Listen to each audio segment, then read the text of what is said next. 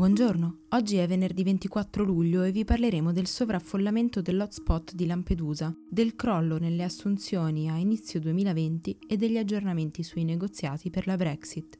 Questa è la nostra visione del mondo in 4 minuti.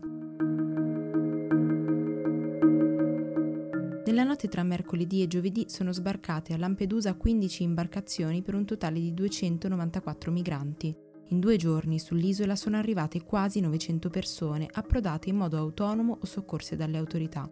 La situazione è resa più difficile dal fatto che le operazioni di trasferimento dei migranti verso altre zone sono rallentate dai controlli per il coronavirus e dalla mancanza di strutture per la quarantena.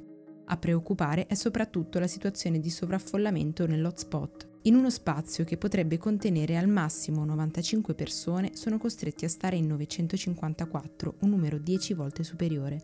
Dopo che 33 migranti bengalesi arrivati a Lampedusa sono risultati positivi in Basilicata, il Consiglio della Regione Lucana ha approvato una risoluzione d'emergenza per predisporre profilassi sanitarie che prevengano la diffusione di nuovi focolai. Anche il Friuli Venezia Giulia ha dichiarato lo stato di preallerta per disporre misure organizzative adatte a controllare i flussi provenienti dalla rotta balcanica, diventati più consistenti nel mese di luglio. Queste misure sono importanti per individuare e contenere l'espansione dei contagi, ma resta fondamentale tutelare prima di tutto i migranti, dentro e fuori dalle strutture di accoglienza.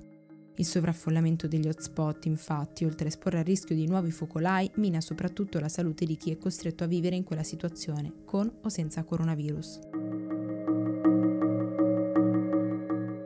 Secondo un rapporto dell'osservatorio IMSS, nei primi quattro mesi del 2020 le assunzioni attivate dai datori di lavoro nel settore privato sono state 1.493.000, il 39% in meno rispetto allo stesso periodo del 2019. La contrazione più importante si è però verificata nel mese di aprile, con un calo che ha raggiunto l'83%. In Francia, invece, una ricerca condotta dalla società pubblica di servizi idrici Eau de Paris ha trovato tracce di Covid-19 nelle acque del sistema fognario della capitale francese. Secondo alcuni studi effettuati nei Paesi Bassi, in Francia e in Australia, il campionamento delle acque reflue potrebbe aiutare a stimare il numero di infezioni in un'area geografica senza dover testare ogni residente. Infine, l'Unione Europea ha inviato un nuovo carico umanitario in Yemen per un totale di 220 tonnellate di forniture mediche e altri aiuti utili per affrontare l'emergenza sanitaria.